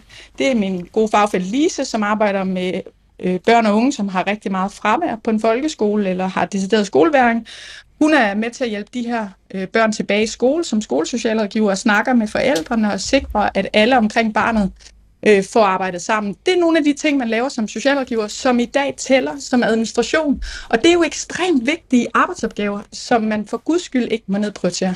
Jens Jol, øh, beskæftigelsesordfører for Socialdemokratiet. Er det nogen af sine færksku, øh, hvad hedder det, kolleger her, der skal fyres for, at man kan give lønstigninger til andre grupper i øh, det offentlige system? Altså, jeg tror, det, der er vigtigt at holde fast i her, er, at vi kommer til de kommende år at have rift om hænderne, kan man sige. Altså, og det gælder på det private arbejdsmarked, det gælder sådan set også i det offentlige. Og derfor er vi også nødt til at kigge hinanden i øjnene og sige, hvad er det for nogle opgaver, der er vigtigst at få løst? Og på en måde, kan man sige, lave en bevægelse, som flytter den indsats, vi gør, tættere på borgerne, og gør den mindre administrationskontrol tung. Og jeg vil gerne starte med at sige øh, til Sina og til alle mulige andre, at en del af problemet starter jo på Christiansborg. Fordi en del af problemet starter jo med, at vi har lavet nogle regler og procedurer og kontrolregimer, som mm-hmm. gør, at man er nødt til at ansætte en masse folk for at kunne indrapportere de her ting. Så man kan sige, øh, for at det her skal kunne lade sig gøre og give mening, så vi sidder lige nu og diskuterer det på beskæftigelsesområdet, eller det kommer vi til her hen over det kommende år. Hvordan kan vi lave en beskæftigelsesindsats, hvor vi bruger mindre krudt øh, på kontrol, administration, og så bruge mere krudt på det faglige skøn og den borger, som sine medlemmer øh, sidder overfor. Mm. Men nu så, kommer, så, nu kommer så det, Signe her også med to ja. eksempler på to medarbejdere, som altså tæller øh, ja, ja. Øh, som en del af, administrationen ude i en kommune, altså at man skal hjælpe nogle borgere med at, at, at, at guide dem igennem forskellige ja. tilbud, som der er. Øh, er det en, en del af den øh, administration, der skal skæres væk for, at der er penge til lønløft til offentlige ansatte? Men jeg kan også sagtens finde HK'ere, som laver meningsfuldt og vigtigt arbejde. Og derfor er vi jo nødt til at være en lille smule seriøse omkring Men kan du her. også finde dem så, som ikke laver meningsfuldt arbejde? Ja, fordi der er nogen, som laver arbejde, som primært handler om at tilfredsstille nogle regler, Christiansborg har lavet. Og hvem er som, det? Hvis vi, Og vi hvem skal, er det, Jens Juhl? Kan du komme med nogle eksempler? Jamen, blandt andet er der jo nogle af dem i jobcentrene, som sidder og afrapporterer for at undgå at komme under skærpet tilsyn, eller hvad det kunne hedde, øh, i forhold til øh, at have afholdt nogle samtaler, eller have krydset nogle bokser af, eller have gennemført de og de ting, fordi man har lavet et system, hvor man bruger rigtig meget krudt på at melde tilbage. Og det er jo ikke fordi, altså jeg er sådan set enig i, at socialrådgiverne, de vil jo helst have folk i arbejde. De arbejder jo med at løse de sociale problemer, de beskæftigelsesmæssige problemer, der er derude, men de tænder ikke særlig meget på øh, den afrapportering, den kontrol, de andre ting. Og derfor er vi jo nødt til at have en lidt mere seriøs diskussion med hinanden om, at alt, hvad der er administration, det er det samme, øh, og alt, hvad der er ikke administration, det er så borgernært. Vi er jo nødt til at diskutere, er, altså, bruger vi pengene rigtigt? Har vi for mange tøffer? Har vi og, for og, mange har, administrative og har I på Har- Christiansborg, Jens og det Nuhl, vi har I snakke om. nok eksempler på, hvorfor noget administration, der er unødvendigt til, at I vil kunne finde de øh, 3 milliarder kroner? Ja, og jeg tror faktisk, jeg er nødt til at sige det... Det har I. Det har, I- det har I simpelthen Jeg er nok faktisk til... nødt til øh, at vende det om, fordi hvis ikke vi er i stand til at prioritere, hvor vi vil bruge vores kræfter i vores velfærdssamfund, så kommer der ikke til at være en sosu til at hjælpe den ældre op af sengen om 10 år eller om 15 år. Og det er jo det, der er virkeligheden derude. Altså, vi kan jo godt have en diskussion om, at alle laver noget meningsfuldt, men pointen er, at hvis vi ikke kan få løftet den opgave, at herr Jensen, som i øvrigt har betalt skat hele livet, og som nu sidder på et plejecenter, Så- han ikke kan komme op, så har vi et problem, og derfor bliver vi jo nødt til Godt. at diskutere, Så- hvordan så vi er- flytter pengene tættere på borgeren. Om Er, er beskeden så til øh, regionen og kommunerne, som sidder og, og river sig i håret og tænker, Åh, hvor skal jeg finde 3 milliarder kroner i besparelse på administration? Er beskeden så bare rolig? Øh, Jens Jol, beskæftigelsesordfører for Socialdemokratiet, han kommer og hjælper jer. Men faktisk så er der jo, hvis du læser, Mathias, den kommuneaftale, vi lavede sidste gang, så tager man jo hul på den diskussion. Kommuner og stat imellem. Hvordan, altså, hvad er det for nogle ting, staten skal levere? Hvad er det, kommunerne kan gøre for at komme det her til livs? Fordi der er ikke nogen skurke i det her. Vi kan bare se, at som samfund ender vi med at bruge pengene forkert. Øh, Og hvis der er en skurk, så mener jeg primært, at den er Christiansborg, og derfor har vi rigtig mange lektier for. Altså, vi skal også have ryddet op i de der ting. Så det er bare for at sige, det, det, det er faktisk ikke for at tale udenom, det er fordi, der er ikke noget alternativ til, at vi begynder at bruge pengene anderledes, fordi så har vi ikke hænder nok til, at vi kan løse de opgaver. Færk, løse. så der kommer, der kommer bud her fra regeringen af.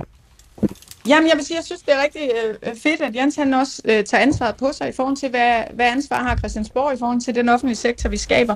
Jeg vil bare sige, den måde, øh, man går frem på nu med de her administrative besparelser, det er bare den helt forkerte måde at starte på. Man har allerede øh, besluttet, at kommunerne skal spare 700 millioner. Jeg fik en mail i morges fra øh, en socialrådgiver, der hedder Line, der sidder på Jobcenter. Hun siger, noget af det, vi kan, når vi har tid, det er, at vi kan tage, hjælpe folk i job og få øje på, hvad er det faktisk, der står i vejen. Vi kan tage fat i fodretten, vi kan få fat i den skole, de gerne vil have noget uddannelse på, vi kan tage fat i deres udlejere, hvis de er ved at blive sat ud. Nu rammer de her administrative besparelser, som jo bare er et tal, der bliver meldt ud, og nu bliver det til samtalefabrikker, fordi man skal skære ned. Og så bliver det sådan en jagt på en, en lovfrist og nogle checkmarks, som Jens siger, det skal vi ikke.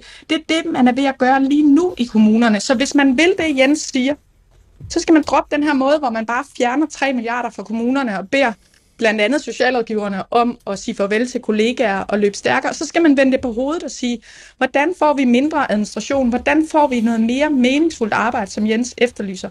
Og det handler blandt andet om at stole på medarbejderne, at lade de dygtige medarbejdere, der er ude i kommunerne, hvad enten det er sosuer eller skolelærer eller socialrådgiver, tage beslutninger selv og styre deres arbejdsliv. Mm. Sådan at når jeg sidder over for en borger, så kan jeg faktisk tage en beslutning om, hvad der skal ske i den sag, og gå videre med det med det samme.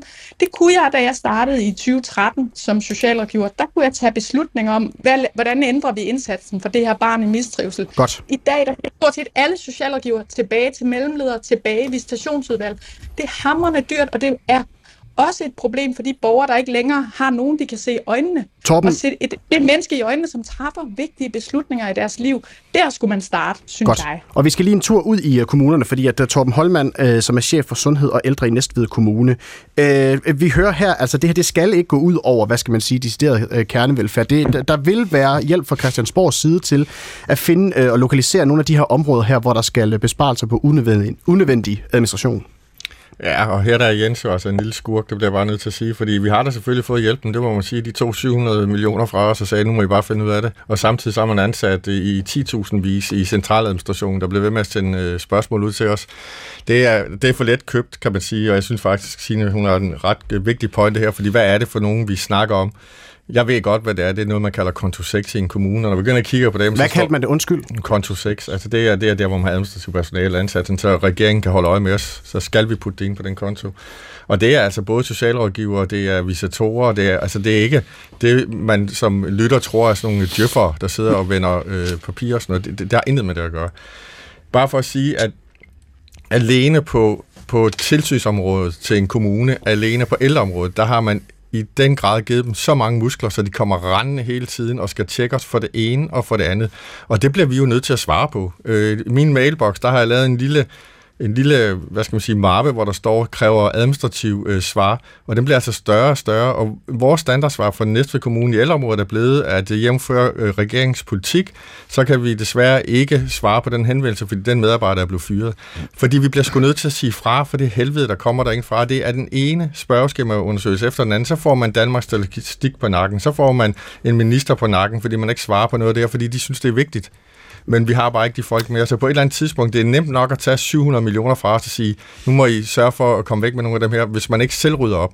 Det er altså den forkerte rækkefølge, bliver nødt til at sige. Man kan starte med at rydde op på Christiansborg og sige, ved du hvad, nu tager vi os sammen og lader være med at spørge så meget, og så kan vi bagefter sige, nu har kommunerne jo for mange penge, fordi nu skal Godt. de ikke svare på alle de spørgsmål. Et svar fra Jens Jol, så skal vi have de to andre herrer på banen også. Jamen, vi skal øh, holde op med at spørge så meget, eller man kan sige, vi skal holde op med at lave så mange af de der kontroller. Altså, jeg har også været rundt øh, i, i Tilst i hjemmeplejen med, med nogen, det er så ikke lige dine ansatte, Torben, men med nogen, som jo sad og krydsede af. Øh, så var der syv minutter der, så var der 11 minutter til den her borger, så var der alt muligt. Og det der, altså, det er jo, altså, sikkert i den bedste mening, fordi man ville opmåle, hvordan sikrer vi, at der er en fuld arbejdsdag. Men hende, jeg var rundt med, Anne, hun kunne sagtens vurdere, hvem af de borgere, hun stod overfor, der havde mest brug for indsatsen lige i dag. Og derfor er det sådan set fuldstændig rigtigt, og det er også derfor, jeg starter med at sige, at vi er nødt til at påtage os en del af det ansvar. Det er man selvfølgelig også i kommunerne, fordi der er også nogle af de byråkratiske regler, vi har, der er derude, som stammer fra kommunalbestyrelserne. Men vi er nødt til kollektivt at tage det her på os. Og når Sine siger, at nogle af hendes medlemmer, de bruger krudtet forkert i dag, så må jeg bare sige, fuldstændig enig. Det er jo bare grunden for, at vi i øvrigt tror jeg, med bred politisk opbakning, mm. har sagt, at vi vil vende det der beskæftigelsesområde på hovedet, fordi det bliver nødt til at sat, blive sat mere fri. Både fordi, at den socialrådgiver, den jobcentermedarbejder, jo ikke er lige så god, som vedkommende kunne være, hvis de havde rådret og kunne bruge deres faglighed, men også fordi vi bruger simpelthen penge på noget, som, som ikke giver værdi. Kim Edberg, øh, ja. øh, beskæftigelsesordfører for Nye Borgerlige. Mm. Altså, nu har du... Øh, jeg, jeg kunne få en lille bitte ros øh, fra dig øh, til, til regeringen omkring ja, det her med de tre ros nu, fordi jeg tror faktisk, at Jens Jol, han bliver misforstået lidt, fordi det er jo ikke et spørgsmål om, at vi vil fyre mennesker, men, men det er byråkratiet. Vi har lavet alt for mange regler, som vi så bruger en masse timer på at gå og kontrollere, og så mister vi hænderne. Så, så, så man skal også passe på, og det skal fagbevægelserne øh, også passe på, og kommunerne med at lave den her automatreaktion øh, på det, fordi det er et helt legitimt problem, at vi har lavet rigtig mange kontrolregler. Og det er, har vi også gjort i det private. Der er flere øh, ansatte i fiskerikontrollen, end der er fiskere. Altså, vi, vi, vi, vi bliver nødt til at, at lade være med at kontrollere alting, og så stole på fagligheden. Og, og, og i Nyborgerlig, der er det jo vand på møllen, så derfor skal de selvfølgelig også ros på i, i regeringen, at, at men, skal mindre byråkrati. Men tror du, den her automatreaktion men, ikke kommer, fordi at øh, der, man først vælger at sætte et beløb jo, på, øh, før at man begynder jo, at tale om, hvad det er for noget administration, jo, jeg sidder i Region Nordjylland også, så vi skal spare 100 millioner over fire år. Eller sådan noget. Så jo, jo, altså man får jo den her, jeg kan sagtens forstå følelsen, men vi skal bare huske, at det kræver, der hvor vi skal så skal rydde op, hvor det så kræver, at vi er på, det er jo dybest set, at vi kommer til at, at, at gå ind og lave færre regler, og gøre det nemmere for folk derude, ikke at skal udfylde alle mulige skemaer. Og det er der, hvor vi skal tage forpligtelsen på os. Og det er også fuldstændig rigtigt, de der 12.000 øh, flere offentlige ansatte i den staten, vi har fået, det har vi fået af en grund. Måske skulle nogle af dem øh, spares væk, så de kommer ud i, i kommuner og Der ligger jo regioner. også faktisk et uh, forslag om at spare. Ja, og, og lige kort kommentar fra Signe Færk, så skal vi have Thomas Henriksen på banen også. Signe Færk? Jamen, jeg vil bare sige, det, ja, jeg vil bare sige, det handler jo ikke om, om følelser, det her. Det handler om, at vi ude i den kommunale og regionale velfærd allerede er i gang med at sige farvel til kollegaer uden at vi har sagt farvel til nogle af de regler eller den overstyring, der ligger. Så det er det, vi angriber. Det er, at besparelserne er allerede i gang med at blive rullet ud. På beskæftigelsesområdet er det oven i købet noget, der ligger oven i de 3 milliarder, man vil hente på øh, at reformere systemet. Og, og jeg er meget enig med mange af de signaler, der kommer, blandt andet fra Jens og regeringen. Men, men vi bliver bare nødt til at holde fast i, at hvis man skal lave godt fagligt arbejde, hvis man skal lave ting, som for borgerne i Danmark opleves meningsfuldt og reelt som en hjælp, jamen så handler det også om at have tiden til at gøre sit arbejde ordentligt. Så når man starter med at fyre vores kollegaer, så gør man det arbejde markant sværere. Det er den helt forkerte måde at starte på. Vi skulle starte den anden vej rundt. Drop overstyring give kompetencen til at træffe beslutninger og agere tilbage til de frontmedarbejdere, og så mm. kan vi begynde at hente et effektivisering. Thomas Berndt, erhvervsredaktør på Berlingske. Nu fik jeg jo teaset i, den, i de første tre kvarter for, at du har sagt, at, øh, at, at os, der vi to vi talte sammen mm. i går, at den private sektor ligesom kommer til at betale to gange mm. øh, øh, for lønstigninger i det offentlige. Forklar lige, hvordan du mener, at man kommer til at betale to gange. Jamen, det er meget åbenlyst. Øh, det, det, som jeg også lidt hører nu Signe Færk sige, det er jo, at der er brug for et lønløft i den offentlige sektor. Men vi må bare lige konstatere, at to kommissioner har altså konstateret, at den offentlige sektor ikke generelt har, der er ikke et problem med lønninger i den offentlige sektor. Og der kan vi altså ikke få de offentlige fagforeninger i Danmark til at stå på mål for, hvad de kommissioner har sagt. Så har vi et problem. Og det er der, vi kommer til finansiering, og det er jo, eller til det her med pengene, og det er jo, at først har skatteyderne altså betalt uden modydelse, og helt automatisk via reguleringsordningen, bliver de offentlige sektors lønninger reguleret i takt med den private sektor. Det vi har diskuteret i dag er, at man ikke kan finde ud af at fordele dem. Mm. Nu kommer man så med de 6 milliarder, 3 milliarder efter skat, og der betaler skatteyderne igen. Og nu hører vi så fra sine færk, at skatteyderne skal betale tre gange. For ikke alene skal man først betale med de automatiske lønstigninger, så skal man betale med penge, der kunne bruges til andre ting, til et lønløft, og nu vil man så sige, at de skal ikke findes i den offentlige sektor selv, men så må vi forstå, at skatten skal stige. Og det er altså en tredobbelt udskrivning. Og der savner jeg i lyset af det, vi ved fra to lønkommissioner, savner jeg, at den offentlige sektor, det er måske det vigtigste at komme ud af det, der kommer nu, er sådan set, at den offentlige sektor siger, vi anerkender den forskning og, den, og de data, der findes, og så gør vi os klar til at kæmpe om lønkronerne, og så holder vi op med det her med, at den offentlige sektor skal stige løn, fordi der er simpelthen ikke datamæssigt belæg for de krav om, at den offentlige sektor bare skal stige løn. Men det kunne jo også være, at man kunne bruge noget af det ja. rådrum, der er, øh, frem for at øh, Men det er jo så igen princippet penge, der kunne gå til andre ting. Så er vi igen med, i gang med at bruge skatteydernes penge for tredje gang. Og det synes jeg egentlig, at, at der mangler i diskussionen. Signe Færk. Jeg, jeg, jeg, jeg kan slet ikke følge den der opstilling. Det er som om, vi har en offentlig sektor for de offentlige ansatte skyld, og så er der nogle andre, som ikke har noget at gøre med det. Det sagde du. Prøv høre, vi, har en offentlig, vi har jo en offentlig ansat, eller en offentlig sektor, fordi vi skal levere noget, som er helt essentielt for vores øh, samfund, nemlig et velfærdssamfund, som sikrer, at man kan få hjælp, når man har behov for det, og at der for eksempel er et socialt sikkerhedsnet, hvis man bliver ramt af sociale problemer, sygdom, ulykke. Og, og kernen i det, er jo, at der er dygtige medarbejdere. Så, så når vi snakker om, at det er et problem med rekruttering og fastholdelse, vi bliver nødt til at gøre noget ved vores løn og arbejdsvilkår, så det er jo fordi, vi står op hver eneste morgen for at lave det meningsfulde arbejde, det er og, og være der for nogle borgere, som har brug for en offentlig sektor. Så det der med at sige, at det er nogle skatteborgere på den ene side og nogle offentlige ansatte på den anden side, nej, det her det handler om, hvad er det for et samfund, vi vil have. Og hvis vi i fremtiden også vil have et velfærdssamfund, som mm. har gjort os historisk rige, jamen så bliver man også nødt til at kigge på løn og Thomas arbejdsvilkår. for Berlingske. Altså igen, at du svarer udenom. Altså, du forholder dig ikke til, at man har to kommissioner, der har sagt, at der ikke er problem med lønninger i den offentlige sektor. To, det vi også har diskuteret hele vejen i dag, er, at der skal være en større landspredning, nemlig at der er nogen, der har brug for i den offentlige sektor, og der er nogen, der har mindre brug for. Nogle skal stige mere, andre skal stige mindre. Heller ikke det får vi et svar på for dig. Signe Færk, kort kommentar. Jamen, altså det kan, tror jeg, vi kunne holde en ny debat om, fordi jeg er fuldstændig uenig i, det er det, de har vist. Øh, og jeg er også fuldstændig uenig i, at der er nogen, der er mindre så har vi et problem. Vi er en offentlig sektor, hvor vi har brug for hinanden. Og jeg, du, jeg giver dig fuldstændig ret, Signe Færk. Det kunne vi have en helt selvstændig P1-debat om, og det må vi jo så have øh, måske på et andet øh, tidspunkt, fordi vi når i hvert fald ikke mere i øh, den her udsendelse, men I skal i hvert fald have tusind tak alle sammen for at bidrage til øh, dagens program. Så. Og dagens program, den blev altså til i samarbejde med Camille Michelle Mikkelsen, Tobias Hermann og Sofie Andersen. Mit navn er Mathias Pedersen, og P1-debat er øh, tilbage igen i morgen samme tid, og bliv hængende her på kanalen for et øjeblik, så får du dagens udgave af Genstart.